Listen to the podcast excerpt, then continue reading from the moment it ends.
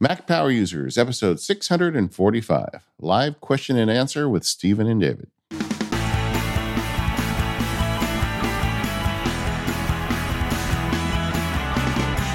Hello, everyone. This is David Sparks. I am joined today, somewhat remotely, by my friend Stephen Hackett. How are you today, Stephen? I'm good. I'm all the way remote. I'm in Tennessee. Well, I mean, you're on my screen. I can see you. I get to see your face. That's not that's unusual for me, right? It it is unusual. So today we are recording uh, a live like Q and A webinar type thing. So we're on video. We're streaming to a bunch of people live, and uh, yeah, it's it's a little it's a little unusual. Yeah, it's fun though. We're trying this out as a new format. I think we may do it once in a while if it works. We were actually going to do it with you here. Uh, you were going to stay with me for a little while, but you know things happened and it just didn't work out. But uh, eventually, we'll get you out here. We can do one when we're both in the same room. But uh, you know, with the in- miracle of the internet, we can also do these remotely, and uh, it's kind of fun having a live room full of folks. Uh, that we had the dog on the screen before we hit the record button. We did. Uh, Stephen uh, cleaned his office. I brushed my hair. You know, Mhm. so we're we're really like up in our production today, guys. Yeah, yeah. It's fancy fancy day here at MPU, and uh, So yeah, so uh, we're gonna do some Q and A today, but first, uh, uh, just really just one big announcement. So on Wednesday, June twenty second, we'll be releasing our annual special. So how this works on Relay FM is all members, no matter what show you subscribe to, everyone gets annual specials. They end up in the crossover feed. So if you're a Relay FM member, be sure you subscribe to that. And uh, we will be doing our annual special. It's a discussion on the new book called After Steve. It's a book looking at Jony Ive and Tim Cook and their relationship. Came out about a month ago. We both read it, so we're going to talk about that. And again, that will go to all Relay FM members on Wednesday, the twenty second.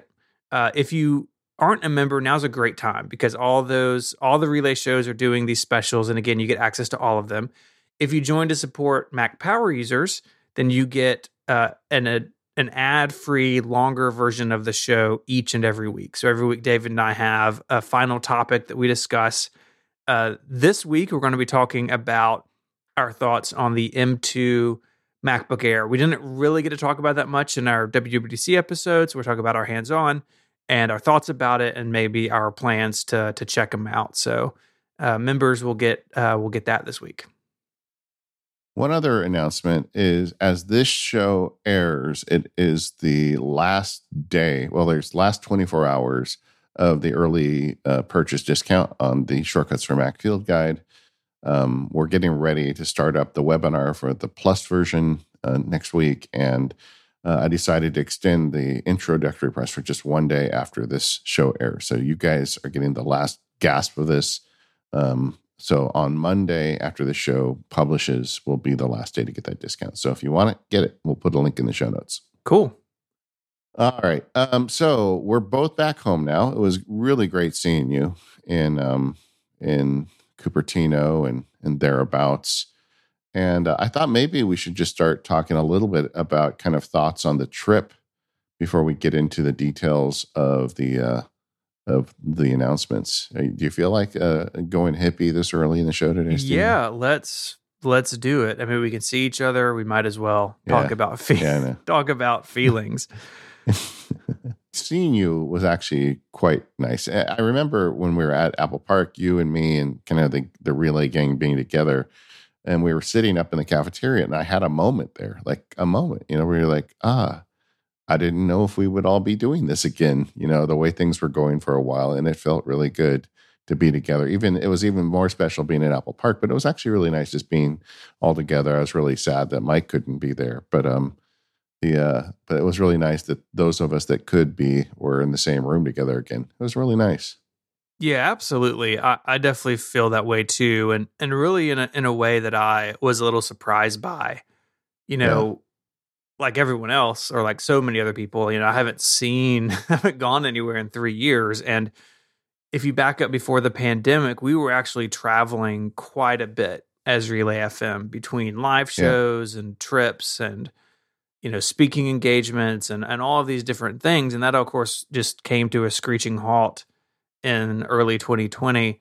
And so this was my my first work trip at all, but to really to make it to see so many relay people and be at WWDC and Apple Park and all of that, it, it was really special. And it's a trip that I'm going to remember fondly for a long time. You know, and not, and not that it was all great. I mean, a lot of people know my business partner, Mike Hurley, tested positive for COVID upon landing in the United States. He lives in London normally, and he couldn't do anything. He was like sequestered in his hotel room, and that's terrible in every single way and uh, was really heartbreaking. But outside of that, it really was uh, a really awesome trip. Yeah, I mean, it was you know, we were at one point in your room, which was like two doors down from Mike, and I was that close to him. And, you know, Mike is a good friend too, and not being able to see him really sucked. But but we were spending, I think we were seeing each other about three times a year before all this nonsense started. And we had big plans to do more live shows and meetups, and you know, all that kind of got put on the back burner. Yeah. But uh it you know, I'll just say it was really nice seeing you and getting to connect with you again and, and talk and and we we talk all the time, but there's a difference between getting on a Zoom call and, and actually being in the same room. Yeah, you know, I ate, I ate one of your apples. You did. And it was you know it was really nice. I think it was technically underscores apple. I think he had bought. We bought a lot of groceries. Uh, underscore and I usually room together during WWDC, and yeah, yeah we we always kind of joke it's like a week like back in college or something, right? Like uh it's kind of fun, yeah. and uh, yeah, it was it it was just awesome. And the thing about any conference, not just WWDC, or really any sort of work event, is you know, yeah, you're there for the work, and there was a lot of it the week of WWDC to do, but it's all the in between times, right? To hang out with people, to meet new people. Met a bunch of new people this year, and and then just catch up with friends. You know, Relay is getting ready to turn eight years old, and a lot of us have been working together at least that long, if not longer. You and I have been friends over a decade now, and three years is a long time without seeing people. So it was it was so cool to be able to do that. And you know, I don't know quite what the future holds yet for live shows and bring those other things back. It's not this calendar year, but I'm hopeful that maybe in 23 we can we can start doing some stuff again, kind of on our own terms. Yeah, I agree. And I have thoughts, so hopefully we can get there. But but there was a very uncomfortable moment when I was at your place eating the apple and you know when you eat an apple, sometimes you get like a little piece of skin or something in your throat and you start coughing. Mm-hmm. So I was in the room and I started like coughing because I had this thing in my throat and it but it didn't sound like a choking cough, it just sounded like a cough.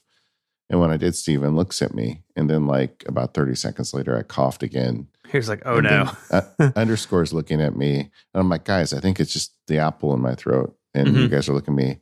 So I, I, literally like jumped up. I went and took a bottle of underscores water as well, or was that your water? I took I somebody's it's, water. It's hard to tell. and then I drank the water, and then the coughing stopped, and I was so relieved because I yeah. felt like they were going to throw me out the window. Yeah, I was like, but "No, you can't stay way. here. You can't stay here." Yeah. uh, you know, the other thing, the the other thing that sort of was a, a little bit of a wrinkle in the trip was uh, getting home. So I was initially going to come and visit you, and some stuff came up, and I needed to come home. But then, and a lot of people have experienced this recently that air travel is just a nightmare. And I had two flights home canceled. Actually, like the flights and canceled. The the plane got canceled. We like they're like, oh, we can't fly this plane. It's like, yeah, that seems bad. I'm glad we discovered this before we took off. Before you're in the air. Um, yeah. I ended up getting stuck in Dallas overnight. That was where my connection was from, and they couldn't get me home until like Saturday. And so I ended up renting a car at like one o'clock in the morning, spending the night in a terrible hotel, and then driving home on Friday because Dallas to Memphis is about a seven hour drive. And uh, so I got caught up on all listening to all my tech podcasts, which is great but it was a little uh, unexpected there at the end of the trip. Now, if you were ever like in the middle of the air and someone said the pilot just had a heart attack and nobody on the plane is licensed to fly an airplane, mm. we need you to do it. Would you step into the cockpit and do it? I mean, if anyone has ever seen like Mike and I stream when we play like a, uh, a flight simulator or something, I don't know. I don't know if I'd be the most qualified person. See, I feel like I've logged enough hours in the Microsoft Flight Sim back in the day that I could, probably I could get it there, but I couldn't land it. I'd be Mm. like, you got to let the wires take over. But I'll, Yeah. I'll, I'll, I'll, I'll take one. That last bit's really important, though. I mean, to Yeah. be fair, Except I'd say, but I'll do it. But I want all the pretzels on the plane. I want them all. that's right. Just Yeah. put them in my bag while I'm up here. Um, so yeah, yeah, it, it it was awesome, and man, how cool was it to be at Apple Park? I mean, we we touched on this in our uh, in our episode at Apple Park, but I was looking through photos the other night because my kids wanted to see you know photos from the trip. It's like it's such a beautiful place. Like that's what I keep coming back to. Like, I mean, it's enormous, and I made I made a joke that like looking down the edge of the ring of Apple's building is like trying to put your finger on the curvature of the earth, right? It's like you can't really Yeah. tell like where it dips out of sight. Yeah. But the I mean just the grounds and all the landscaping and you look out into the center where that rainbow stage is and there's there's trees and walkways like it's just a beautiful place. It really struck me. Yeah, I mean, my wife does um tours of the Disney studios, like the in Burbank, and it's 50 acres. Well, that would fit inside the ring at Apple Park. Whoa. You know, just as as context. And uh, reading that uh, that book, the the Tripp Mickle book, the After Steve book. One of the things he didn't really say it in the book, but what seems like it came out was that Jony Ive's last big thing at Apple was building Apple Park, and it really feels like it was kind of a love letter to Steve. Like him and Steve were such good friends, and he really wanted the building built in a way that Steve would want, you know, Yeah. with that kind of obsessive detail. And it's just everywhere. That that's the thing that really stood out to me. I mean, the size is amazing, but to me, it's the execution hmm the switches in the elevators, the handles in the bathrooms, the the way that the floor is done, the way the handrails, the handrails on this state, you know, every building in the United States has a public building has handrails on the stairs. It's it's legally required. So rather than them bolt on stainless steel handrails like everybody does, they just re-engineered the stairs so the handrails are built in. It's it's really hard to describe, but if you Google handrails in Apple I'll put a I'll put a photo in the show notes for people because it, it is wild. they like added like eight inches of marble with a round over at the top. By the way, one thing I thought about was that a Hot Wheels car would roll down the inside of that hand railing all the way down. I think Oh, would yeah. be fun to try it. That'd be But awesome. either way, yeah, the um, they're you know, but that's just like an example. And then you look at like we were able to go into Cafe Mac and then walk outside. And if you go over that transit and you look and you look at the thickness of those big glass panels that roll out and close and open, it's like imagine the world's largest airplane hangar or maybe a blimp hangar. Yeah. But instead of stain instead of like, you know, 10 doors, they're like six inch thick glass and they roll. And the you know, Lord knows how heavy they are. But it just it is really crazy. And um, so that there's that part of being there, that just kind of the overwhelming nature. It is awesome. And it really does that to you, which is, you know, almost an expression of power, you would think, but they don't want anybody there. So it's really not an expression of power. They want to keep it to themselves. I think really what they were going for was just a beautiful place to work in and to inspire you. I think that's really what you get the impression Jony was aiming for with, with Yeah. what- and, and honestly, the reason it is that way is because of Jony Ive. You mm-hmm. know. I mean, a lot of people want to speculate, you know, if he was the guy who messed up the keyboards or whatever, and I have no idea. But but he certainly was the guy who made that building as amazing as it is. yeah, I, I've had the opportunity now to be at every big tech company in the valley. So I've been to Facebook and Google and Apple and Dropbox. Uh, I've not been to Microsoft's campus, but or Amazon's, but those you know those aren't necessarily in the valley. But it, it's so interesting comparing them all, and by far Apple's is the nicest. It's not the coolest. I think that's Facebook's or Meta's now. Um, you know, in terms of like amenities and just outdoor space and the vibe, like it was very cool.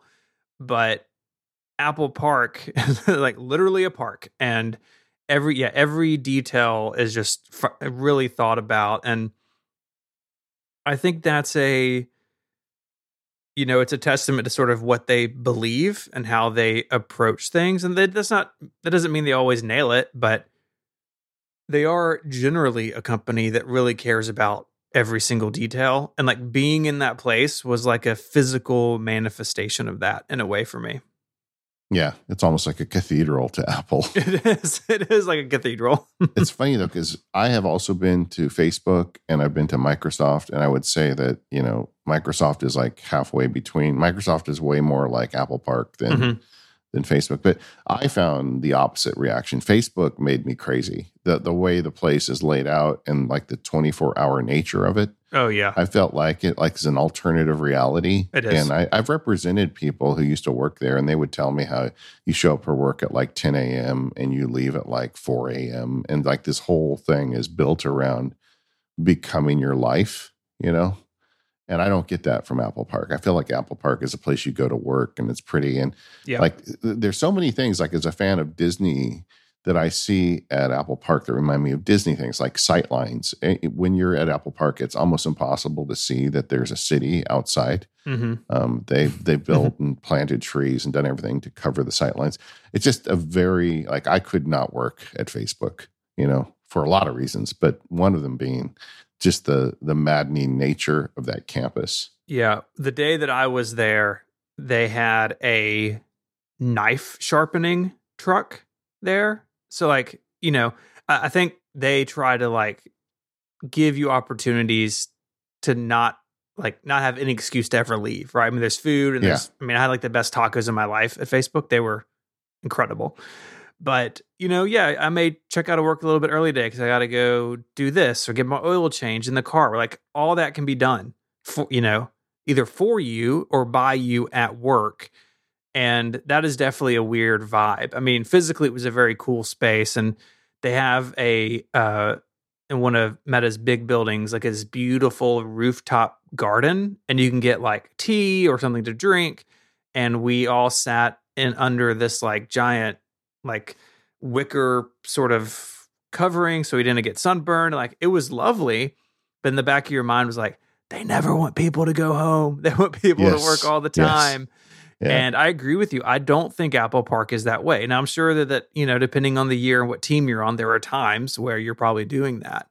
But it's set up in a way that really feels like this is a workplace and you have your other stuff that's not that's not here, right? And it's been interesting to see Apple in particular wrestle with the work from home movement and trying to get Yeah. people back and they've gone back and forth there's been a lot of strife over that but they i mean they built that building for people to be there and i think that ultimately they want they want that that ring full of people again they just have to contend with the world and, and right now it's not going the way that apple wants i don't think Yeah, but I mean, I do think, I mean, there is an argument to be made that when you have people in the same room, they come up with ideas. We were just talking about how being in the same room was it very different for you and I than it was being on Zoom. And Yeah. you know, their job is to make, you know, world-changing products. They want the people they hire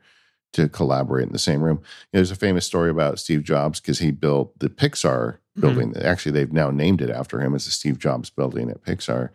And when that was going through design phase, because he was around for that, he wanted the building to have one bathroom. He he literally wanted one bathroom in the building. And if you look at it, the whole building is engineered around getting people to bump into each other. Mhm. And he thought if there's one bathroom, everybody will eventually see everybody else. Yeah And of course, somebody had to explain the laws to him, and you know the Right. fact that it's like a four-story building and you can't do that. But but uh, that was he wanted. So that, I, I think that's really in Apple's DNA. I think it's going to be really hard to break loose of that. yeah But, you know, the flip side is it's going to cost them people because some people like to work from home. I, you know, one of the be- greatest things about me leaving the law firm seven, eight years ago was not having to go to the office every day. I'm so much more productive at home. Mhm. And I know there's people that, you know, make uh, great software and hardware that feel the same way. But I think if you want to work for Apple, I mean, we had James Thompson on the show. Remember that story yeah yeah about, you know, being in Scotland and uh-huh. fooling Steve Jobs and having a fake Uh, office in, in California. yeah, yeah. I just don't think it's. Uh, I, I, I'll see how it'll. We'll see how it all plays out. But either way, I, I thought uh, going there was amazing. Getting invited was amazing. I mean, when you look at the people that are in the media area, and it's like Wall Street Journal and New York Times, Yeah. and then it's MacSparky. I'm like, this Mhm. can't happen very often. I mean, I I really am outclassed by these people, but I um at the same time, it was a wonderful experience. And anytime Apple invites you to stuff, you assume that's going to be the last time you ever go anyway. Um, but they did a great job, and there there were some questions in the room today about the studio that we were in. yeah. Um, uh, what'd you think of it?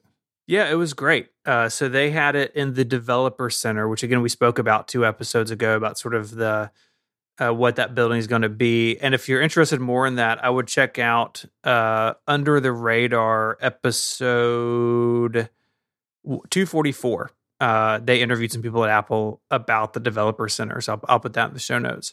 Uh, but it was a room in there, and they had it set up with four chairs and microphones, and they were tracking it all for us. Someone had asked if I was recording it or if, if Apple was. Apple did, and they just gave me the files. So that episode, the WWDC one, I edited actually like that night in my uh, in my rental place. But it uh, it was great, and it sounded really good.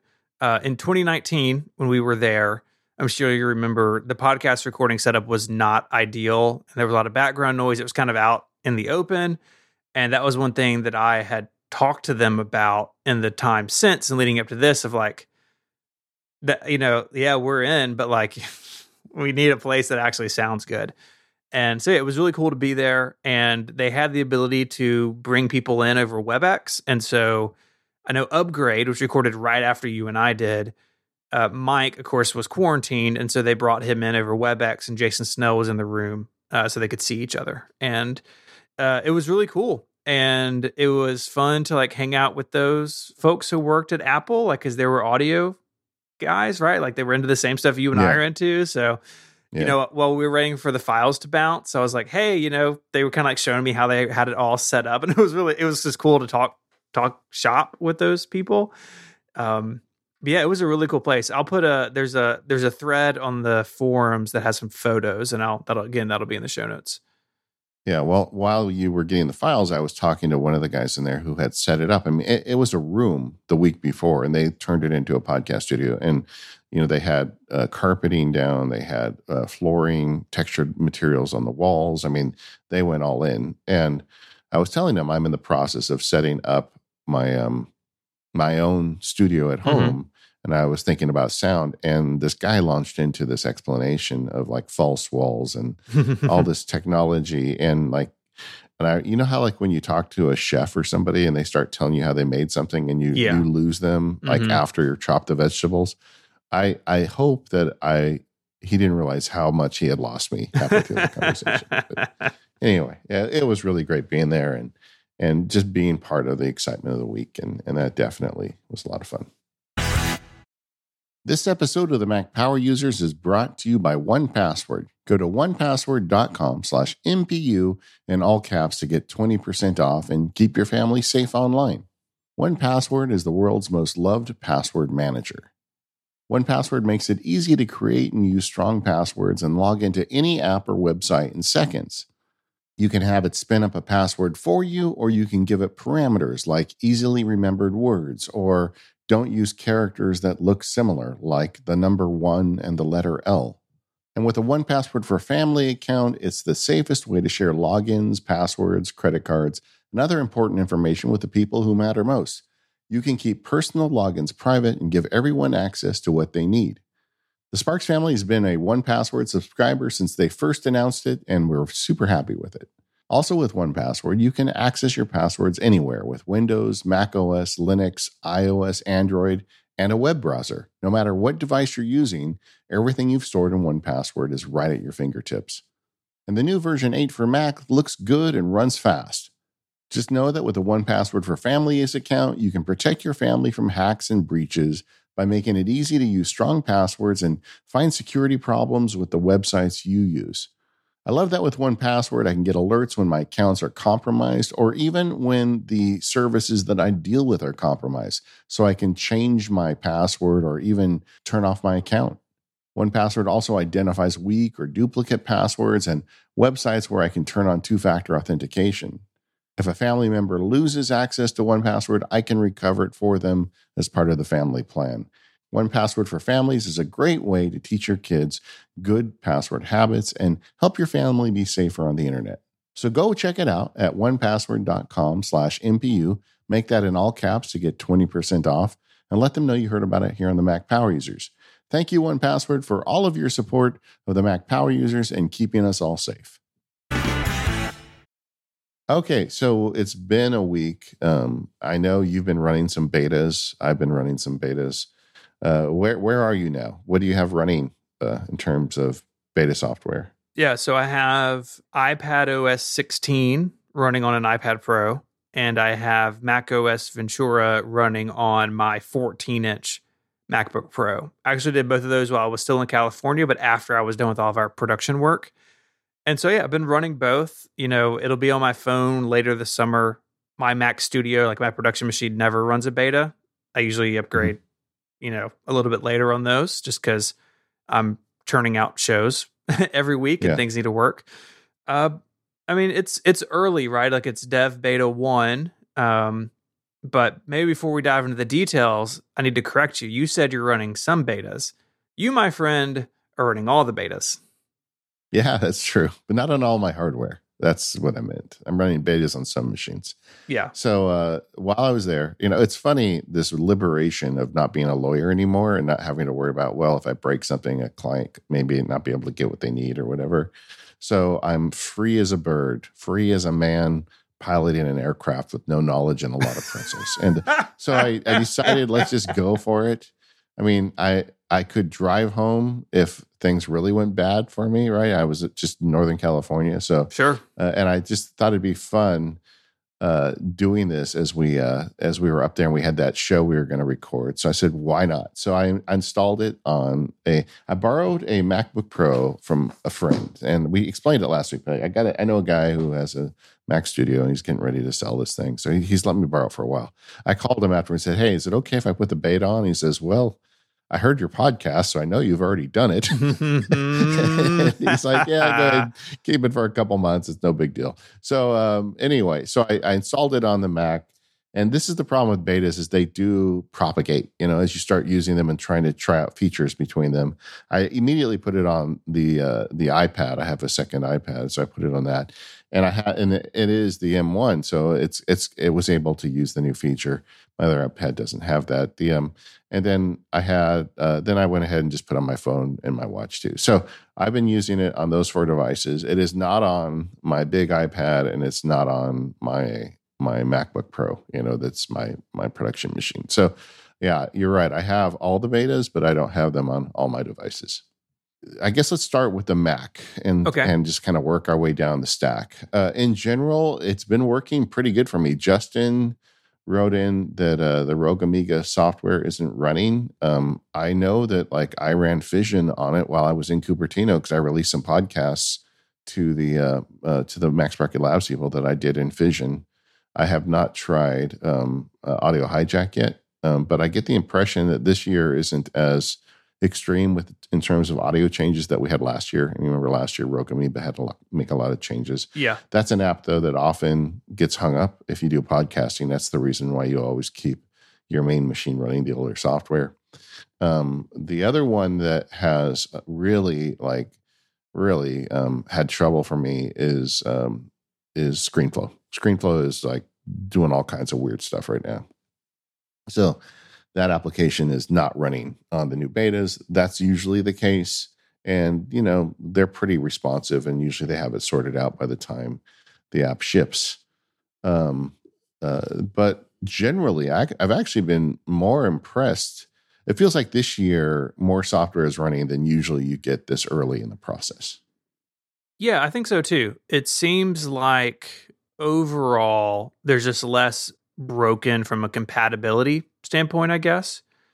The, the issues I've seen on the Mac are a lot around notifications where they kind of get stuck coming in from the right hand side of the screen or they're really delayed. Yeah. Uh, I've also, and uh, maybe it's just me, I don't know. I'm signed into my iCloud account with it, but yeah, iMessage doesn't know anyone. It knows everyone's names in the like the application, but say that you text me, the notification will will have your phone number instead of your name. It's like I don't know yeah. anybody who any this is. Um, yeah. But those are relatively minor things. Overall, the the Mac, I mean, even for Dev Beta One, like it feels okay. You know, I think that uh, like the Rogue Amoeba thing in particular, like to touch on that, they generally turn off or or they disable their applications on the Mac OS betas. At least that's true for Audio Hijack. You know, Fission doesn't do as many deep things as Audio Hijack does. So I haven't um I haven't played with that yet. I sort of assumed it would all be broken. But the most important thing, as Mark points out, uh, is that Clarus is back in Mac OS. Did you see this today? No, I didn't. Yeah. So uh Shadowfax, someone on the internet, uh, they wrote a blog post up that they oh had gosh, hit the page setup screen in macOS Ventura and found uh, Clarus the dog cow, which for people who don't know uh, is this like really old piece of like Apple lore, and it's an icon that be, used to be used on the on the page setup years and years and years ago, and it went away when sort of like OS 10 crashed in over classic Mac OS, and a lot of the fun stuff got taken away. And it's a Susan Kare icon from way back in the day. Anyways, I've got a whole page up on 512 Pixels about the history of it. I actually have a dog cow tattoo. It's like my favorite bit of like Apple history. And there's this new kind of rounded, sort of kind of weird looking version of Clarus uh, back where she belongs in uh, in the page setup screen, and that is a a very important addition to Mac OS. I think. I think it's really yeah, cool. Could you give the short version of the history of Clarus? You know, because a lot of people aren't going to go read the web. Yeah, yeah. So and, and, you do have a tattoo, so I feel like this is uh, justify justifiable content. yeah, right. It's right. Uh, it's on my ankle. So when Susan Kare made the original typefaces for the Mac, there was a a a typeface that included a bunch of glyphs. You know, think about like uh um what's the one that ships in Windows everyone knows? Uh like wing dingbats or some some name. Yeah, wingdings. Yes. Wingdings. Kind of yes. like that. And the uh one of the glyphs was this little animal and it's of course it's drawn in pixel art because we're talking a long time ago and it's shaped like a dog but has spots like a cow and at, that sort of launched this really unusual thing where apple employees like in the 80s and 90s wrote tech support documents about this icon this icon was then used on the page setup screen. So when you go to print in portrait or landscape, you know, Microsoft Word puts like a little stick figure there.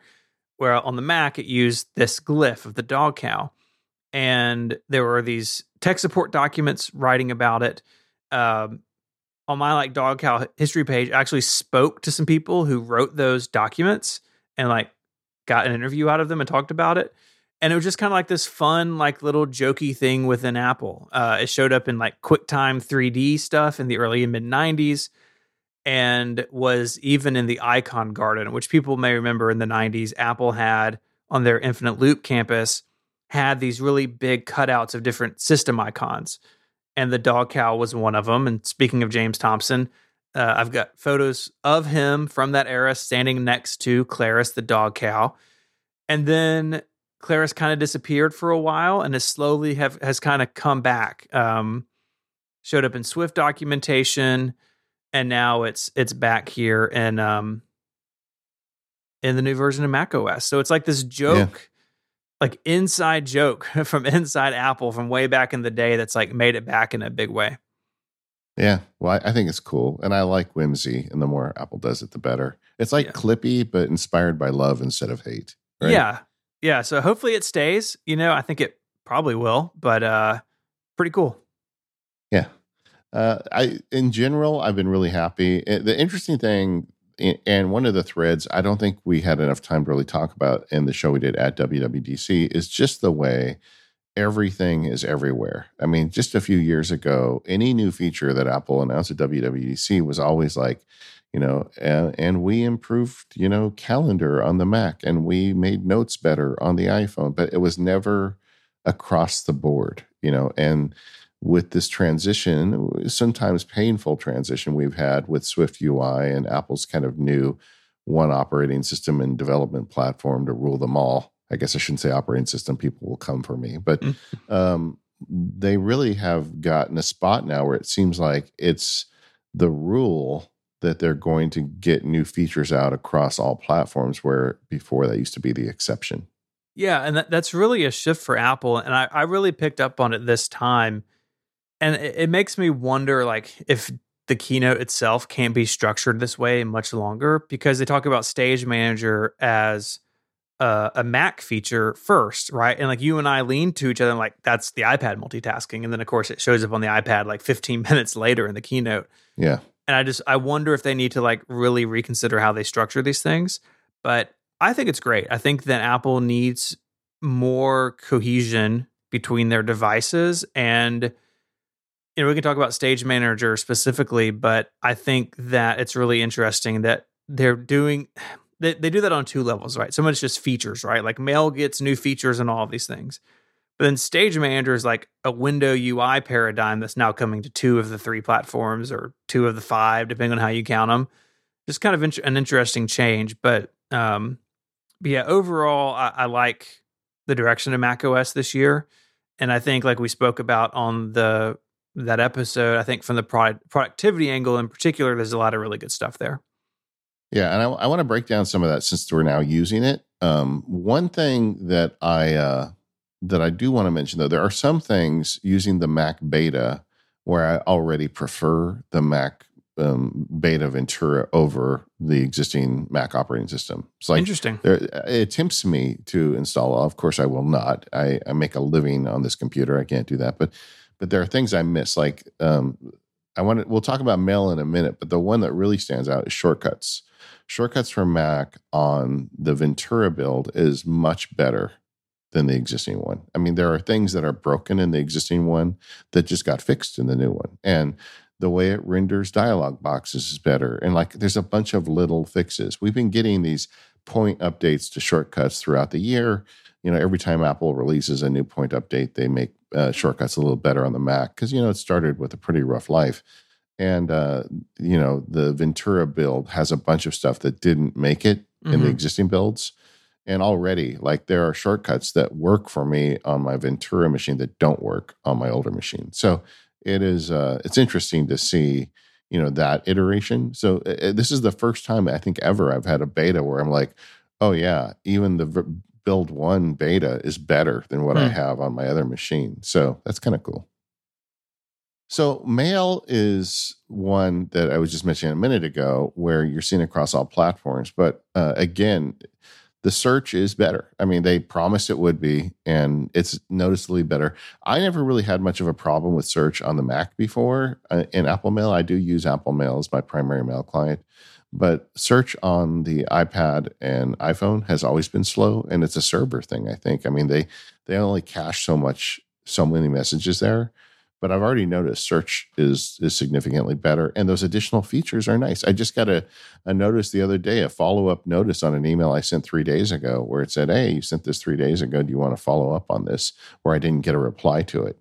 It's something like the SaneBox feature, but not as powerful, you know, because it uses Apple's magic you know, algorithm. Whereas with SaneBox, you can say, no, tell me in seven days that this person doesn't reply. Yeah. This is more like, well, we're going to do it for you. And, mm-hmm. you know, it, it's not, uh, I'm not, I'm not ending my SaneBox subscription. Let's put that way. But I mean, no. it is, um, but for a lot of people, it's a huge improvement. And, you know, the ability, like last night, I was answering email in the middle of the night because I couldn't sleep. So, uh, those those will go out in the morning, and people won't see me answering email one in the morning. And it's just like nice little features like that. And uh, I, I find that's another thing where it's been rock solid stable for me. I haven't had any problems. Of course, you've got to be careful with your mail database, but I've been kind of cavalier and mm-hmm. I haven't paid a price for it. you may not know the answer to this question, but say that I say that I'm in that situation. I'm going to uh, write a bunch of emails at two o'clock in the morning and have have them send at nine a.m. Does my Mac have to be like on and awake for those to send? I mean, is, is, are they queued out of the mail application? I guess they have I need to to, test that. Okay. I, I need to test that. I, I don't know. I think I think you're okay. I, I think it I think it's handled on the server, but I Hmm. don't know. I just wonder how they would do that and non iCloud. Well, we'll we'll get back to that. That'll be a feedback uh, topic, I guess. Um, yeah, Pascal asks, uh, "What about the share sheet?" And I'm like, "Yeah, what about it?" Yeah, it's like seriously. you, will not have your share sheet, Pascal. yeah. You'll we never got, have it. Just got for asking, now you don't get dessert. we get follow up reminders before we got the share sheet. That's everything you need to know about what Apple thinks about the share sheet. Uh, but no, it's great. I mean, and it comes what a year after the MailKit like extension stuff, and there's only been, best I can tell, a hand, a small handful of those sort of newly rebuilt extensions, and I'm glad Apple baked it in because clearly, like, it was not happening in the third party world. Yeah, I, I didn't want to say it with five Apple people in the room when we did that show, but I mean, I talked to people on the mail team a few years ago at WWDC, and they were just saying, "Hey, man, we are spending all our time making it secure, and Yeah. you know, getting security in mail is a lot harder than you think." Yeah. and a lot of apps don't really try very hard. Whereas Apple, you know, Apple cannot afford to have Apple Apple Mail become a security vulnerability on their platform because I mean that it would leave so much egg on their face, and they they just don't want to do that. Um, the uh, so, but that has been, I think, a years long project, and I feel like they're finally coming out the backside of that. The last piece of it was replacing the plug-in architecture, which they did last year, and now in the very first year, we get a bunch of new features, and I kind of hope that means that going forward, we're going to continue to get new features in Apple Mail because I feel like, okay, you rebuilt the foundation of the whole house. Now let's make it look pretty inside. Yeah. Yeah, and hopefully there's more to come. I mean, I hope that they continue to iterate on it and it's not, hey, you have these features, we'll see you again in 12 years. This episode of Mac Power Users is made possible by Fitbod. We can just be honest, we're all balancing too many things work, family, everything else. And it can be hard to make fitness a priority. What you need is a program that works with you, not against you. And that's why you need Fitbod. Its algorithm learns about you, your goals, and your training ability. And then it crafts a personalized exercise plan that's unique to you. And their app makes it incredibly easy to learn exactly how to perform each exercise. Because personal fitness isn't about competing with others. You don't want to look to others in real life or social media and try to stack up against them. You need something that will work for you. That's when it sticks, and that's when you'll see the results you're looking for. Fitbod uses your data, actual data, to create and adjust your dynamic fitness plan. And you'll have instant access to your own personalized routines wherever you are. So, for instance, I was just at WWDC a couple of weeks ago, and normally I'm at my home gym that my wife and I built over the pandemic. And this hotel had a gym, and I went in, and they had a lot more equipment than I have. And so I could very quickly tell Fitbod, hey, I have access to this, this, and this machine right now. And it reconfigured my workouts for the week. It was really cool. Fitbod makes sure to learn about your last workout so your next one will be even better, whether you work out twice a day or twice a week. It even tracks muscle recovery to make sure your plan is balanced with a variety of exercises to make sure you're not overworking anything. The app is really simple to use and recently got updated with a fantastic new design. My favorite feature are these HD video tutorials. They're shot from multiple angles and you can see a trainer doing the exercises. So I know that I'm doing it. I can feel confident that I'm doing it correctly. Fitbod also integrates with the Apple Watch, Wear OS smartwatches, and apps like Strava, Fitbit, and Apple Health. Personalized training of this quality can be expensive, but Fitbod is just $12.99 a month or $79.99 a year. But you can get 25% off your membership by signing up at fitbod.me slash MPU. So go there now and get your customized fitness plan, fitbod.me slash MPU, and you get 25% off your membership. That URL one more time, fitbod.me slash MPU, 25% off for being a Mac Power Users listener. Our thanks to Fitbod for the support of the show and Relay FM. Okay, uh, you know the big one was Stage Manager, and that is a new Windows paradigm, which you don't get every day from Apple. You know, uh, you know we had the original Windows paradigm. They've tried on the Mac over the years a couple things like Spaces and some of the other the other bits. But this year we got not only did we get a new paradigm for the Mac, we got one for the iPad as well, and it's the same one. Which means that if you learn it on one platform, it works on the other one. It's called Stage Manager, and the way it works, you know, after spending a week with it on both both platforms, is is pretty stable uh, going in. But just to kind of visualize it, you're giving up some real estate on the left side of your screen. And then what you do is you you can bunch apps together. On the Mac, I don't think there's a limit. I, I don't usually have more than four, but with the iPad, it's a limit of four. However, if you have an external screen, you get another four there. But you put these bunches of apps together, and then when you select them, it pulls all four of them out. And then when you select a different bunch of apps, it it minimizes or shrinks all the ones you had to a, a, stack on the left side of the screen and opens the new stack. So, as an example, I set up on my iPad when I call like a communications block, and it is uh, Slack, messages, Twitter, and um, and Basecamp, which is I something I use with my team. And the um, the whole thing works in a way that allows you to, to keep them together one thing I learned in this process is that I actually like overlapping windows on the iPad. I didn't think I would, but I do. I, I was always thinking I would want them each with their own segment, but because but because the screen is so small, having overlapping windows is nice. But then when I when I close that stack, I call it a stack. I don't know what Apple's term is, but when I close that grouping, they they shrink down into the the left side of the screen then i can hit my research one and then it opens up drafts and uh and safari you know and i can just jump between them by pushing one button and it's kind of awesome. So anyway it, it really works pretty great and i'm i'm pretty happy with it on the ipad in particular because you know before there wasn't really a good solution. On on the mac we have spaces right and I have a comms screen on my Mac that has all those apps. It's always to the left of my main screen. And if I just hit what control left arrow, I can have all my comms apps open.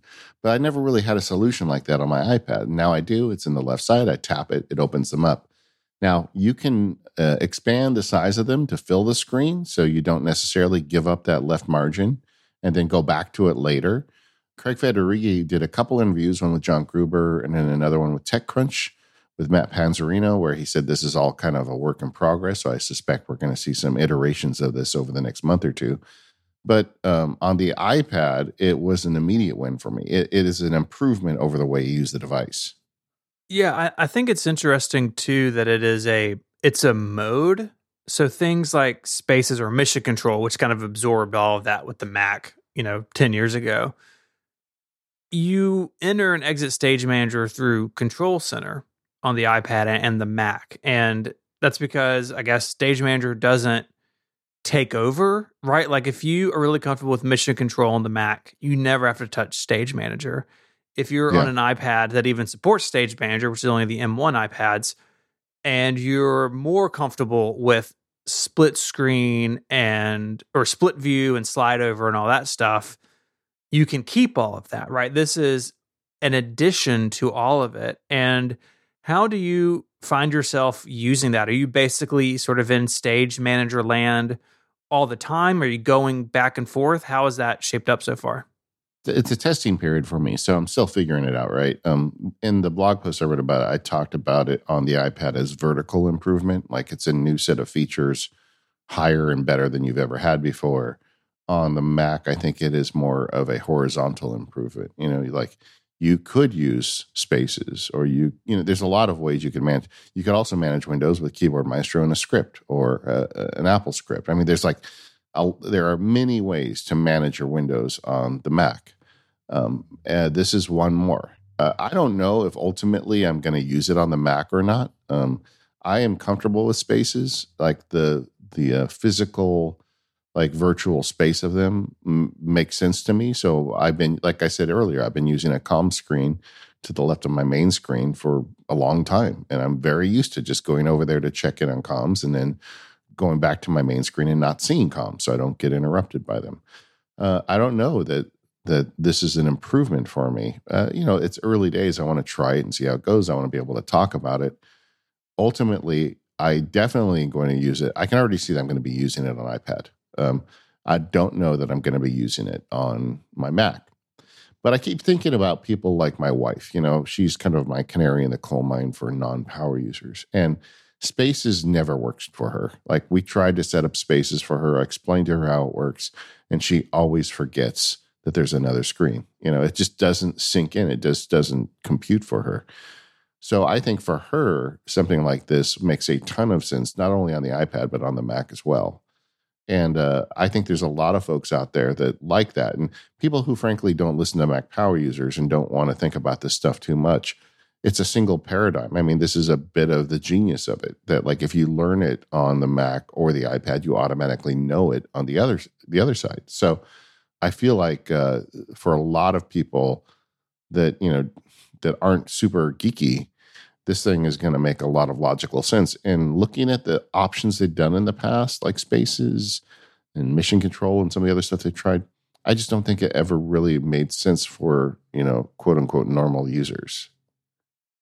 We had a, a question uh, from Mark. The stage manager on the Mac move windows around, so there's never a, wooden, a window hidden by another. Uh, and the answer, at least in Dev Beta 1, is, is no. And so the way that it works is Stage Manager flips between the apps that are in that stack, but you can completely have them overlapping and it doesn't do anything to automatically resize them for you, which I think on the Mac is the right idea. It it preserves some of the the more traditional Mac window management. Basically, Stage Manager is just kind of flipping you in between these scenes and it's up to you to manage them how you want.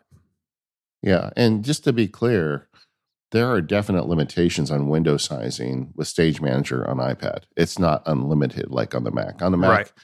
with most apps, you can drag a corner and you can size it to virtually any size, height, or width that you want. With the iPad, as you drag the windows around, they transition from one pre fit size to the next. And, you know, there's a bunch of them, but it's not unlimited. And you can actually kind of watch them move um, I know some people were kind of whining about that. Um, that you know, hey, this should be smoother.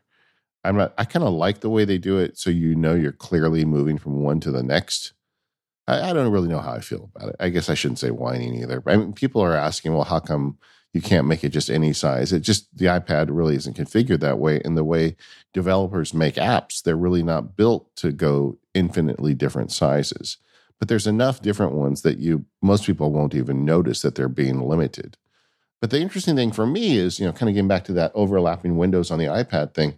I didn't think I would like that because I've always thought a multitasking or a multi uh, app system on a on a on a tablet for me would be like split the screen into four segments and put four different apps so I can see data from each one and just tap between them. And what I found out was that no, actually, overlapping windows make even more sense on these small screens because then you can have them appropriately sized and just tap between them. You don't necessarily need everything on the screen at once. And you can resize it if you want. So you put like drafts on the right and Safari on the left, but you could also have them overlap. And uh, that actually makes more sense to me than I thought it would. And I think particularly like on the on the big iPad Pro, that's going to be pretty sweet you know, yeah. on the the 11 inch uh, Pro or the Air, which is effectively the same size, maybe a, a little bit um, a little bit cramped. And one thing I would like to see Apple tweak in the beta period is a way to make those thumbnails on the left take up less space. You know, we, you need to see what's in them clearly, but maybe there's something they can do to buy back a little a little real estate from that sidebar. Yeah, and and it's also still a little confusing to me like what if I want to add an app from an existing stack to the existing app? Like you can drag an app up from the dock and and add it to a grouping, but then trying to combine grouping, I'm getting inconsistent results. And I, I think it's probably part of the beta process and they're figuring that out. But it's not immediately clear how to combine different groupings or move apps from one to the next. And there, there's some bits of it that are still a little confusing. And I think mm-hmm. for, you know, getting back to that normal user, they really need to iron that stuff out good before this thing goes public if yep. they want it to stick for people like that. Yeah, and there was even tension in the previous system, right? Like apps in the dock could do special things, and and they were easier to multitask with, and that led to a long time people having just all of their applications like in a folder on their dock, so they could drag everything yeah. out. There's always been contention there, and uh, I think Apple does need to to clear that up. Um, we had a couple questions about Stage Manager Mark asked, "Can it be triggered by hot corners on the Mac?" Uh, currently, no. It does not show up as an option uh, uh for hot corner. I would add to that that it's very mouse focused or tap focused at this yeah. point. There, I'm not aware of any keyboard shortcuts, or I haven't found any. And you know, like they haven't. We're we're at beta one, guys. So yeah, you know, it's it's early days. Time, but but there there really is. It is very much a manage with your mouse or your finger kind mm-hmm. of process at this yeah. point. You have to go to Control Center to turn it on and off. Keith asked, How do you think developers will implement Stage Manager? My understanding is on iPad OS, if a developer has already done the work for the other like multitasking size, you know, resizing stuff that's been there a long time, yeah. that they basically just automatically work with Stage Manager. Uh, I saw tweets from several developer friends over the course of the last couple weeks, basically saying, "I don't have to do anything. if if you're already writing an application the way Apple wants you to write an application on iPad OS, you basically just get Stage Manager." And on the Mac, there's nothing to do because the Mac, of course, has always been a, a multi window, freely resizable interface paradigm. And so, really, in ter- this is different than if you think about what was it ios 9 i think was the first time we got ipad multitasking where you could just bring an app in on the right hand side and developers had to work to support it and that meant that at first it was just a bunch of apple apps and then eventually yeah. third party apps did it and then you know 22 years later google docs got it this is different I was from wondering that. when you were going to talk about Google. Yeah, yeah, God, they're the worst.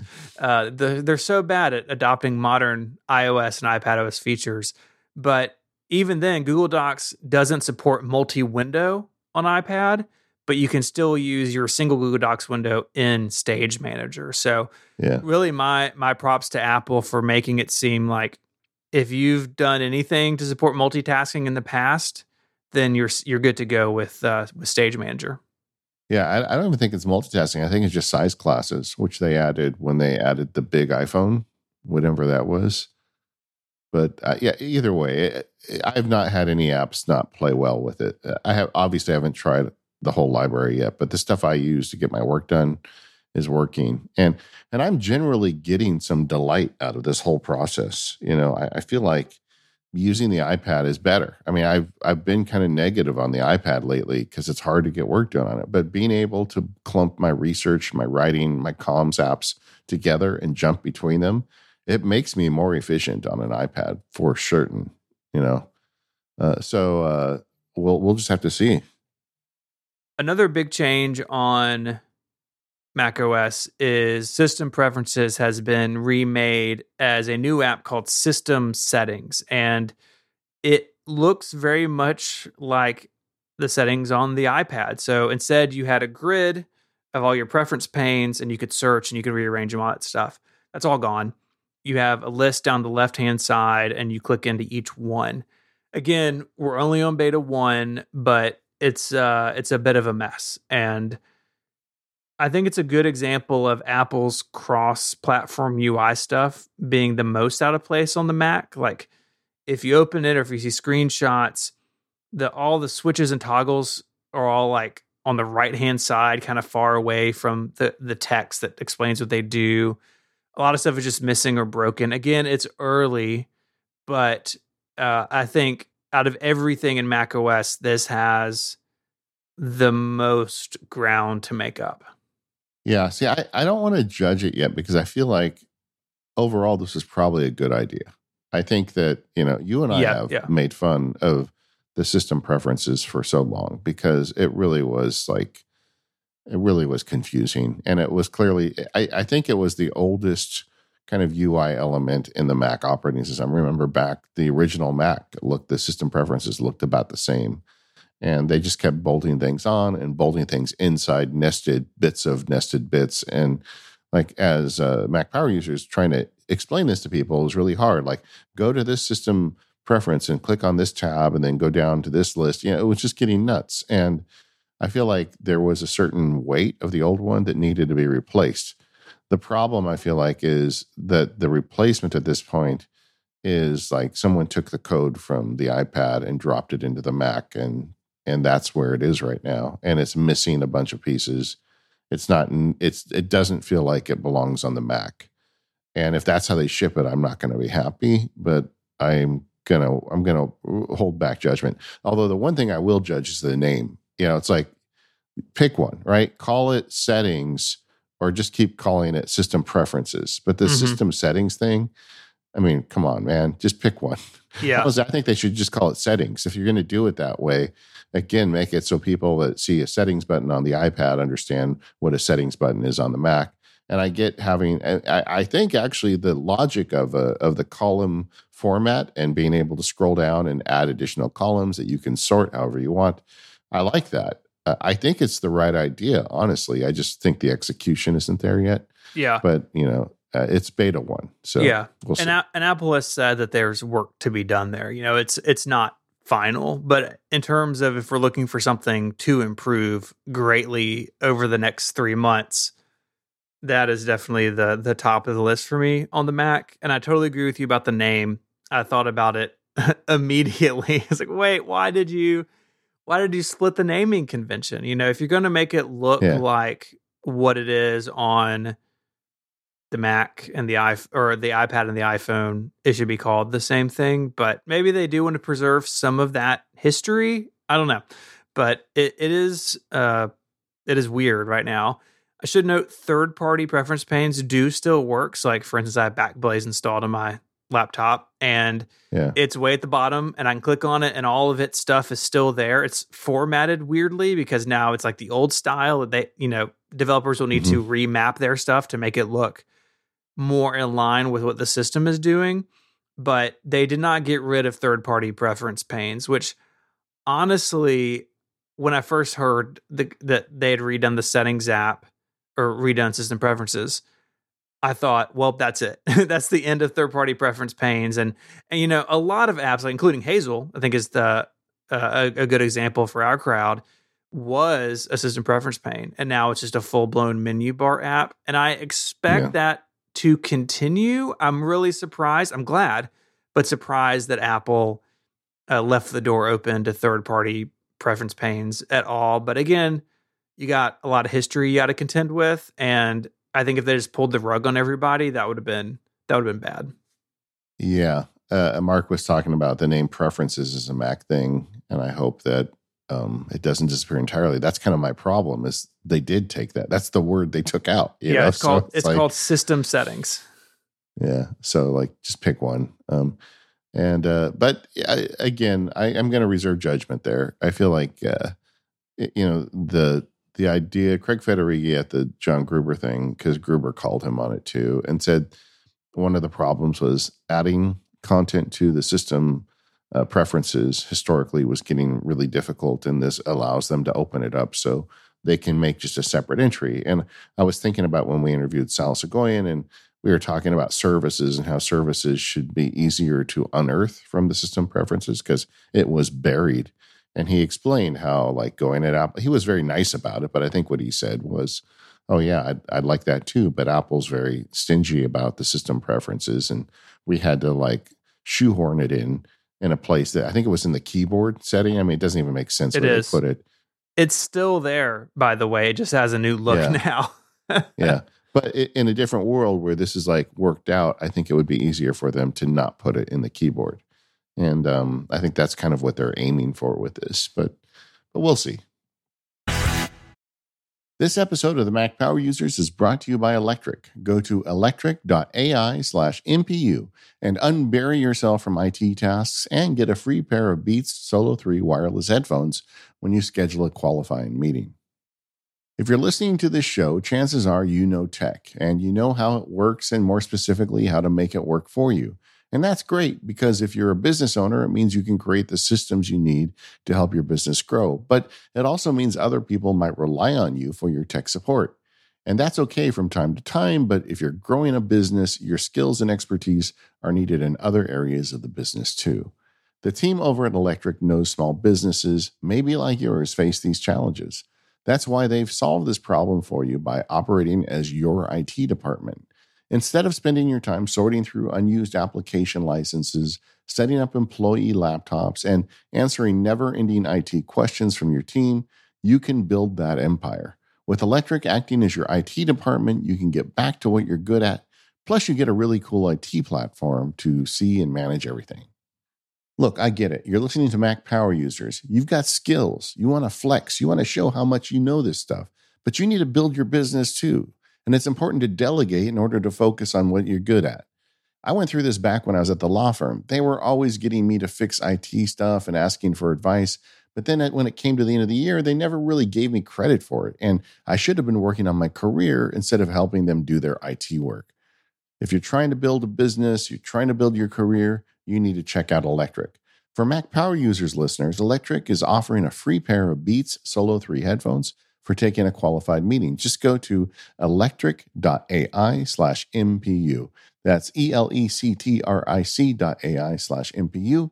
Go there now to get your free pair of Beat Solo 3 headphones for scheduling a qualified meeting. Our thanks to Electric for their support of this show and all of Relay FM. Get Electric at your back so you can focus on what's important. All right. So one of the things people have been asking in the chat is show us your lock screen. Stephen, do you have any? Oh, you don't have it installed yet, do you? No, yeah, not on my phone. Uh, I got, I got it. Look at that, man. It's it's rolling. Got some widgets. I got some widgets going. There aren't many widgets available yet. I really like the uh, the focus mode. See, uh, like this one is my um my work mode, and it's got a uh, the focus mode there. So it switched the focus to work mode as soon as I switched the lock screen. I've, ha- I've had fun playing with it. Um, I made one, uh, like a personal one. And uh, this one, you can't resize the photos yet. You just got to kind of take them for what they are. And I think that's a beta thing. Look at that, man. You can't even read the time on that one, but it's so cute, right? Yeah. And, and it's cool. So the, the, uh, what you're showing is the depth. So the time sits behind the subject of the photo. And they're doing that in photos that aren't even portrait mode photos, which is yeah. really cool. Yeah. Well, that, that kind of gets back to that new feature where you can drag people and animals out of a picture.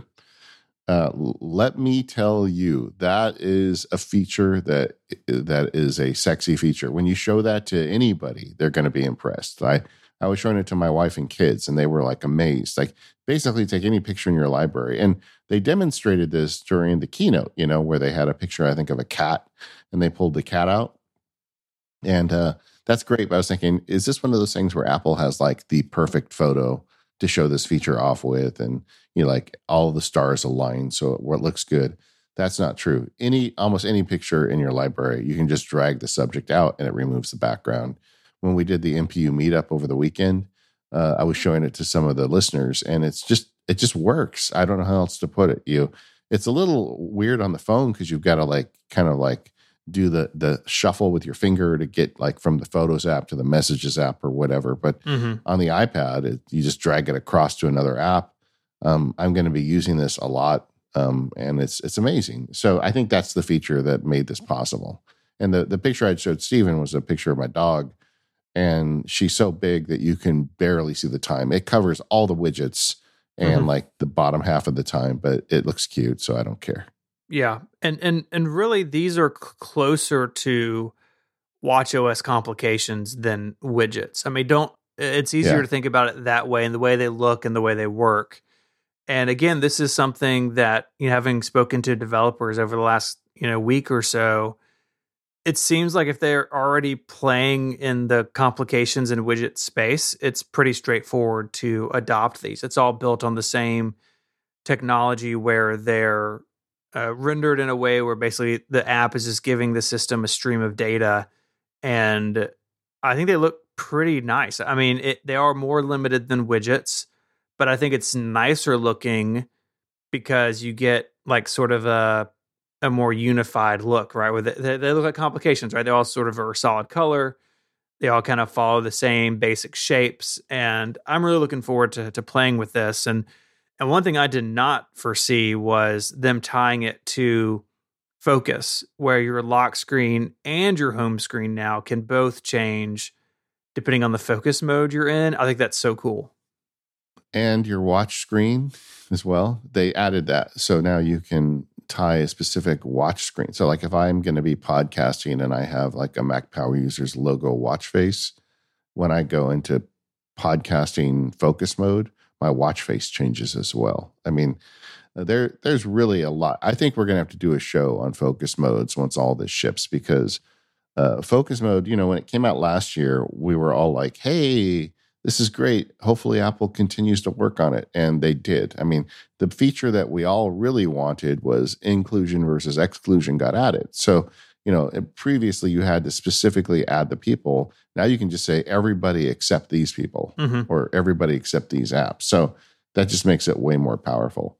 Uh, Pascal asked in the chat, um, does the lock screen work with scruffy hair? So I'm going to show for the gang. In fact, well, I think we can put this in the show notes. I'll put this picture of my dog, but you can see that scruffy hair absolutely works. I don't know if you can see that, Pascal, but yeah, she's got scruffy hair and it like it's partially visible in front of the numbers. It's uh, it's really good, and I think that uh, uh, but the, the combination of all these things together really makes me think a lot of people are at Apple are using focus mode. Yeah, I think they are. I, I think it's it feels like they're taking a lot more seriously than other features they've added over the years. Like I think someone at Apple really cares about it and really uses it, and yeah. my guess is that, that that helps it benefit from more regular attention. Yeah, the reason, like, while Steve Jobs was alive, Keynote always was excellent, right? You know, kind of thing. Yeah, yeah. But uh, yeah, there's a lot there. So we got some, we got a lot of people here watching us live today. This is kind of fun. Uh, any questions about the betas and the experience and everything else? Um, uh, let us know. Brandon asks, "Do you feel like these mail changes are enough? I was excited to switch back to Apple Mail from Spark, but found there were a lot of other features that I was using in Spark. I mean, I think there's always going to be more specialized tools, right? Like Apple's MO, especially with their productivity apps, is they want to hit the middle part of the bell curve, right? They want reminders and notes and mail to to have the features that most people need most of the time. And there will always be people who need more, and that's where third party developers like Spark or OmniFocus or Craft or Obsidian, whoever, can specialize and build more powerful features. And so what this does in mail is it widens the curve, right? More people maybe who are using a third party app just for these things, well they can use the system app now. It gets better for everybody, but it's I don't think Apple at least in this class of applications is really ever going to reach everybody. Although I would add that uh, the new Apple Mail features combined with SaneBox, which is admittedly a sponsor, but someone I pay for, uh, I think it's going to be a nice combination of the uh, of the way it looks. Yeah. Tim asked, "What are your hopes for Driver Kit on iPad? Stream Deck support, HDMI capture, USB scanners and printers, audio hijack. Are these things possible now?" So, what? To, we got to roll the clock back a little bit to explain Driver Kit.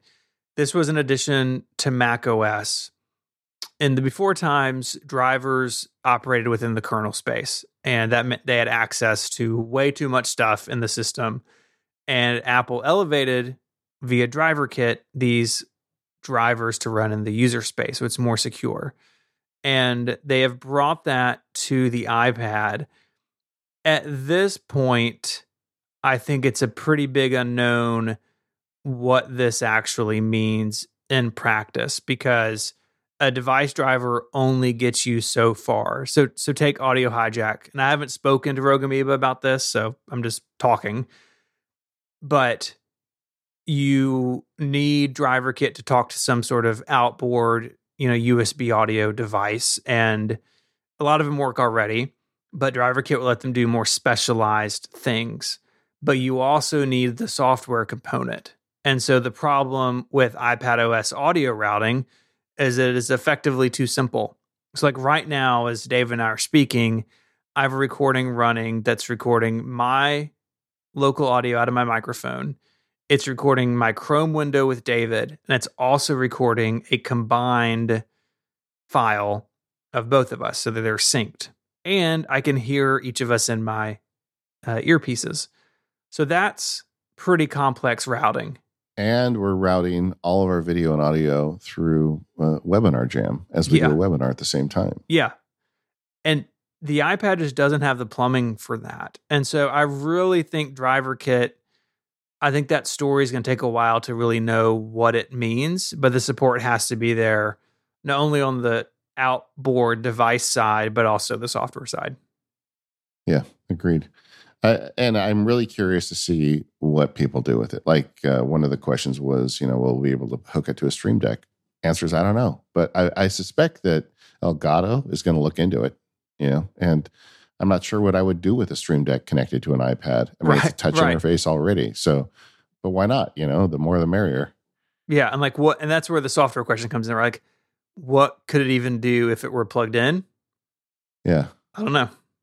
Brad asked about when using an external screen on iPad, does it require a trackpad and mouse, or do they give you some way to move the mouse off the screen by touching only the screen of the iPad? Uh, I was unable. I tested it once. I was unable to get it to work with anything except the keyboard and the mouse. So, uh, if there is something there, I haven't figured it out yet. And I think they're really, I think that's really the intention for it. You know, when you sit at your desk and you plug it in, you're going to be turning it into kind of more like old timey computer mode. Yeah, the iPad you know, you could have it in a stand and hooked up to a Bluetooth keyboard and trackpad, but I think Apple's ideal is that you have it in one of their magic keyboard cases with the built-in trackpad, and then you just have your single cable going from the iPad up to the display. I mean, very much like how a lot of people work with with a laptop, right? You have a MacBook Air or a MacBook Pro, and it's hooked up to your display, and it's like kind of its own computer off to the side, or even in front that's I think where the iPad is is going to live. You know, it, it's not a a headless device either. You know, it's got to be uh, it's kind of got to be open and, and operating sort of in that laptop mode. Yeah. Uh, Amy asks, integration with task managers looks like the only thing keeping her on Spark right now. Um, to me, actually, Spark, uh, you know, I think it's a great app and I, I, like the developers, but it's one of the things I don't like about Spark is that it is a proprietary link format for sharing to Spark. So it's kind of like uh, locking yourself into Spark forever. Um, with Apple Mail, they use the messages link format for Apple Mail messages. I'm kind of getting technical on you here, but um, you can copy a link to a message on the Mac. And I do it with an Apple script, which is again kind of like another layer of abstraction. But those links work on iPad and iPhone as well and uh, they will not work in Spark. If you get a Spark link to a message and then later decide to stop using Spark, all those links die. Yeah. So that's kind of a downer for me on Spark. But you know, I get it. I mean, I do wish that all of the mail uh, apps would use the same message format. Maybe there's something Apple's doing preventing that, but it'd be cool if you could do that. You know. Tim was asking, would love clamshell support for the iPad, iPad Air has Touch ID sensor. Would love to close and authenticate with that. Right now, that just doesn't work. Interesting. Yeah, I hadn't thought about that. Yeah, they, they want the iPad to be open like a notebook uh, for that to work. It, basically, it's it's different than a Mac, where you know you can shut the lid to the Mac and never see the screen and still use it with external devices. But the iPad, for whatever reason, uh, just doesn't doesn't work that way. Keith asked, Do you see the iPad eventually becoming a laptop replacement? I know the age old question. Yeah. I don't think I don't think anybody's looking for that really. Uh, you know, I mean, I've been frustrated with the iPad, but not because it's not a copy of my Mac, but just that I felt like it wasn't very good at what it was doing. Yeah, I think that's exactly it, right? Like hardware wise, it's there, you know. Um, in some ways, it's even more flexible and better than a Mac notebook because you have touch and you can peel the thing off the keyboard and walk around with it. But the the story for me always comes back to software, right? That I just can't do what I need to do for my job on an iPad. Uh, I can do a lot of it, but there are a lot of tasks that I can't uh, I can't get done on iPad OS, and nothing that we've seen this year has changed that. And some of that's on Apple, some of it's on third party developers, but I've kind of I, I mean, I'm with you. I've come to a place where I'm basically okay with it. That I've just sort of come to understand that the iPad fits for me as a, you know, mostly like reading, watching stuff, working out kind of device. And it's not something that I pick up to to get a lot of work done on. And uh that's fine. It's different for everybody, but that's kind of where I come down on it.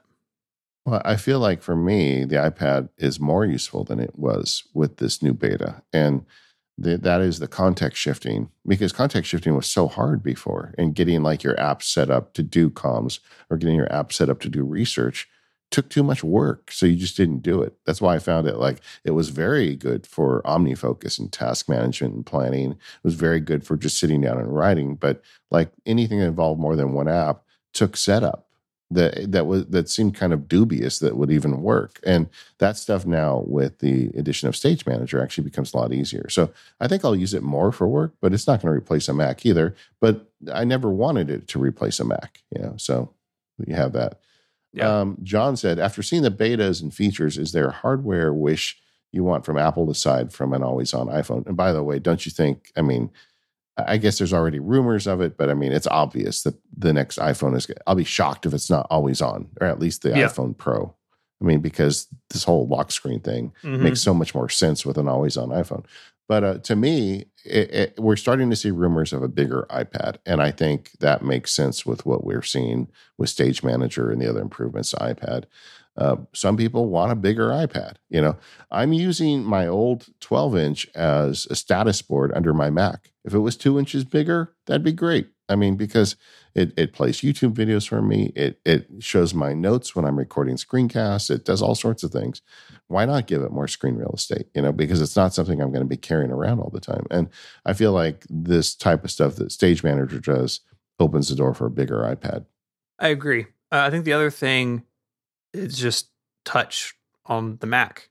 You know, you we now have the exact same UI on the Mac and on the iPad. One works with touch, and, and, and Stage Manager like it works with touch. It's also very clearly really good with the trackpad, but like it's just the lack of touch on the Mac seems more and more conspicuous to me.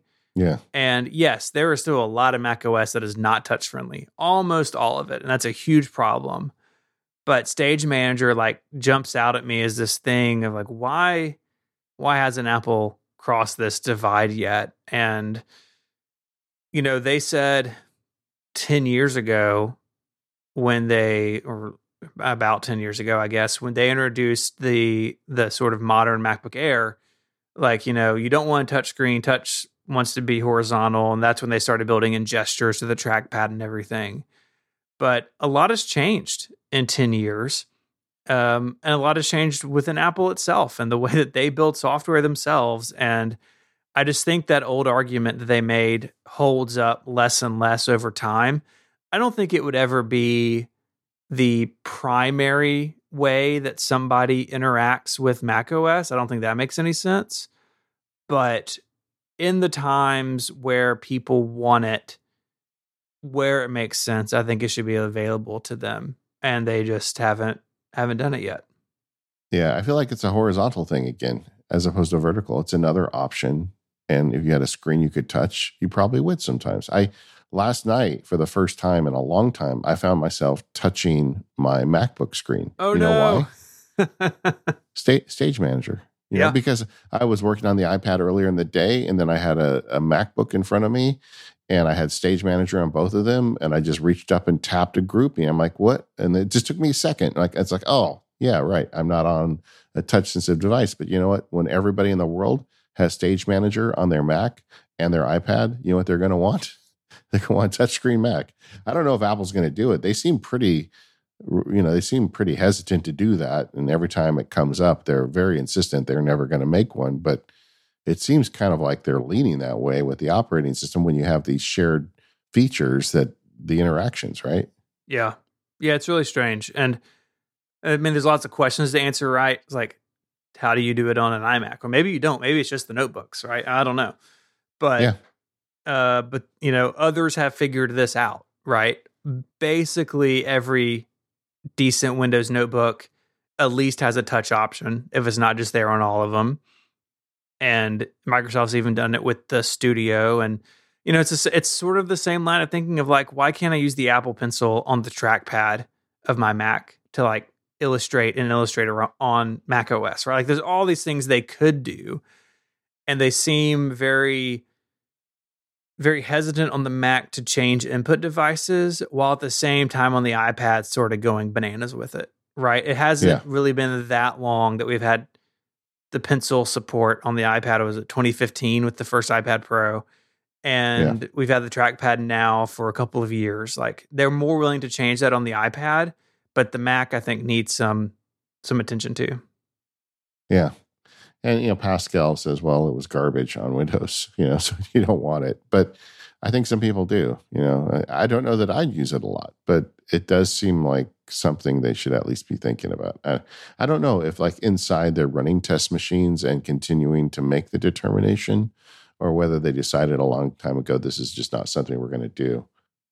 Yeah, I don't know. My, my, guess is they look at it at least on a somewhat regular basis, but uh, time will tell, right? I mean, they definitely have all the components for it, especially now they're on Apple Silicon. It's just a matter of pulling the trigger. So Justin asked uh, our thoughts on the Ventura wallpaper. You know, it's always fun to talk about and to see what uh, what Apple does. I collect them all over on 512 Pixels. You can go download them all. I think it's nice. It's this year. It is a. It's sort of a flower kind of image. It kind of reminds me of the Windows 11 wallpaper a little bit. You know, they when they switched with Mavericks to California names, they had photos of those areas. So I mean, Mavericks was like a wave. I don't know. It looks like a rendering. But then they had a bunch of mountains like Yosemite and El Cap and Sierra and High Sierra. And then with Big Sur, they did both a picture of the coast and a colorful wallpaper, kind of how they used to do back in the day, was a bunch of different blue wallpapers. Um, but with Monterey and now Ventura, there are just those sort of colorful graphics. Um, there's a light and a dark mode, I think it looks really nice. Uh, I'm running it on both my machines, uh, even though my desktop is, is on Monterey. Uh, and they also look pretty nice on the iPad. I think it's fun running Mac OS wallpapers on the iPad. So it gets a thumbs up for me this year. Yeah. Uh, what's your favorite um, operating system wallpaper? Because I know you like you catalog them all. Yeah, I really like Snow Leopards, which was a Starfield. Um, you know, Leopard and Snow Leopard had sort of like space themes, uh, yeah. as did Lion and Mountain Lion. Uh, but I, like snow leopards, and as far as like the classic blue ones, uh, I think Tiger wins for me. I was just gonna say Tiger was a good one. Very good. This episode of MPU is made possible by Squarespace. I want to tell you a story today. So about mm, probably two and a half or three years ago, I got that sort of dreaded email from my kid's school hey, the parent teacher organization needs a new website. We hear that you know about computers.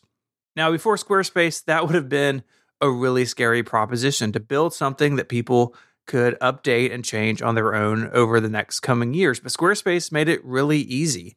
I was able to put something together that looks awesome on all devices. And as the leadership of the PTO has changed over the last several school years, they simply log in and update their own information. I haven't had to touch it. It's really easy for someone to go in and keep everything up to date. And that's why I love building on Squarespace. They have so many awesome features. You can sell your products on an online store, either physical or digital goods. They have all the tools you need. You get started with this best in class uh, website template, and then you customize it to fit your needs. But the same thing also goes for email campaigns with Squarespace. You can encourage visitors to sign up as email subscribers and start them on their journey to becoming loyal customers. You start with this awesome email template and then customize it with your brand and your colors and your logo and everything.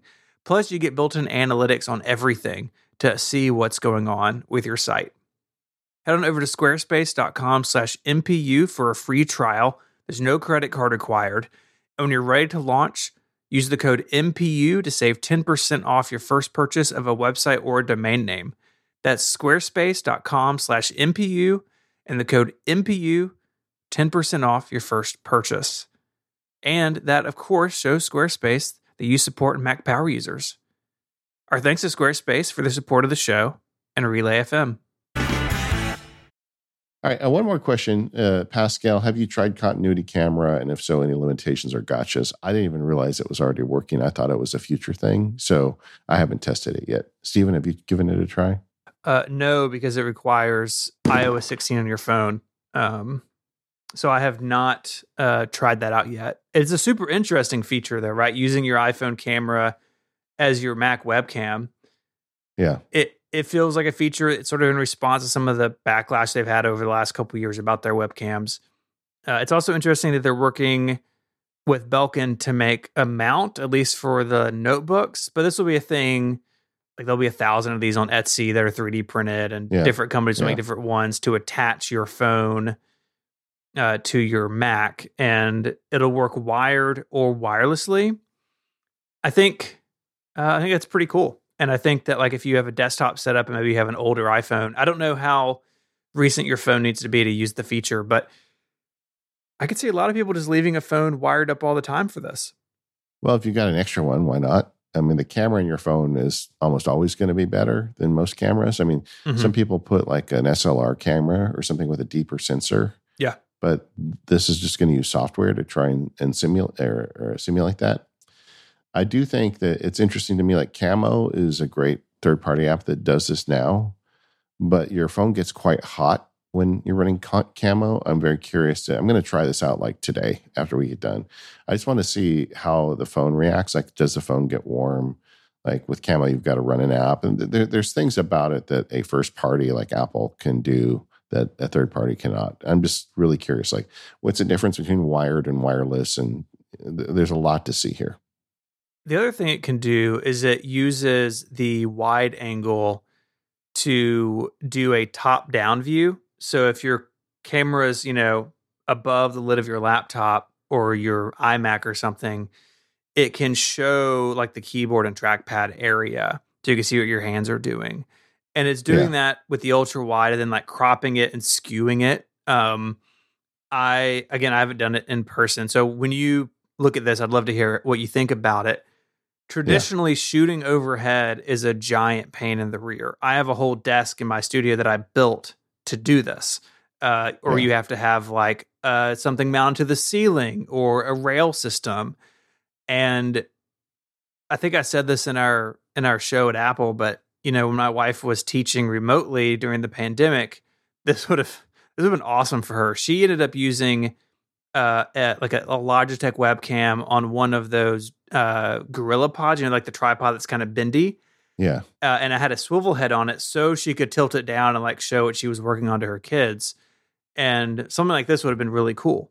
And so I'm excited to see how this looks in practice. And, you know, it could be a thing like, yeah, you get to your hotel room and you open your laptop and, you know, instead of the iSight camera you may get out of your bag 15 years ago, now you get your phone and, and, and do, um, and do a call. I think it's cool. And it's one of those features that definitely leverages Apple making all the components, right? They can make the phone and the Mac talk to each other in, in this way that uh, even Camo kind of has to jump through some hoops to do.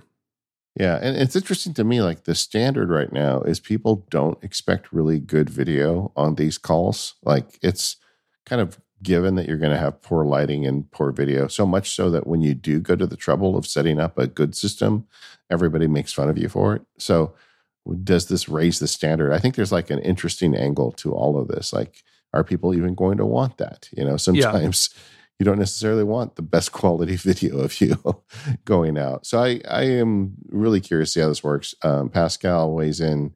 Uh, the Verge had done uh, has already looked into this and says you know it's got to be a phone that can run um, iOS 16, which is not you know the older phone sitting indoors necessarily. So that's going to affect it. Although I would say that I've been running Camo for about a year, and I don't have any problem with putting my primary phone into a harness and using it as a camera. I rarely, if ever, need my phone when I'm on these calls. I've got a Mac in front of me and I've got an iPad in front of me, so I'm fine. Um, so I'm not sure I really care if I have to use my good phone or not for that. In fact, that'd be the one with the best camera, right? Yeah, yeah, absolutely. And iOS 16 is iPhone 8 and higher. So they dropped the 6S and the 7 together this year. Yeah. And we didn't talk about it, but in, in on Mac OS, uh, Ventura drops a lot of machines. Basically, it's 2017 and up. So like the butterfly, the first butterfly keyboard MacBook Pro is gone. That machine's only six years old. Like they were really aggressive this year, a little more so than I expected. Um, but you do gotta keep an eye out for that. Um, Justin points out that if your phone is close, continuity camera will just pop up like any other camera source. And so it, it, seems like you'll be able to use this in a bunch of different apps, if not on day one, pretty quickly. And I think, you know, I think this may be a, a pretty successful thing. I, I definitely get what you're saying. Sometimes like just a laptop webcam is fine, but a lot of people, um, and a lot of people have already solved this, right? With like a nicer webcam, but this just works out of the box. Like I think I think this will be. I think we'll see people do it out in the wild. Something something else we didn't mention when we were talking about Stage Manager is it only really runs it only runs on iPad with an M1 iPad. Yeah, and there's there's a whole like the internet is brewing on that one. Mm-hmm. Uh, you know, I had put a post at MacSparky saying that I, I kind of believe Apple that they they need the more memory and the faster chip to make this work. I mean, it's running four to eight apps simultaneously I don't think that's going to work on an older iPad very well. And and I'm already taking a beating in my email inbox about saying that. But I, I, I don't think it's a um, Apple trying to get you to buy a new iPad thing. I think it's uh, saying, you know, we were all complaining last year. You have these really powerful chips. How come you're not taking advantage of them? Well, now they are, and now the complaint is, well, now you're making me buy a new new machine. Well, that's kind of their business, right? I, I don't think it's uh, they, I don't think they should hold back features um, just because they won't run on every piece of hardware that's shipped in that in that um, platform. Yeah, it's a little lose lose for them, and yeah. I I tend to take them at their word that if they said it was a bad experience or impossible, then that's that is what it is. Now, what's the alternative? They wait a year. Like the iPad couldn't wait a year for more yeah. for a revised multitasking system. So it would have been a revolution.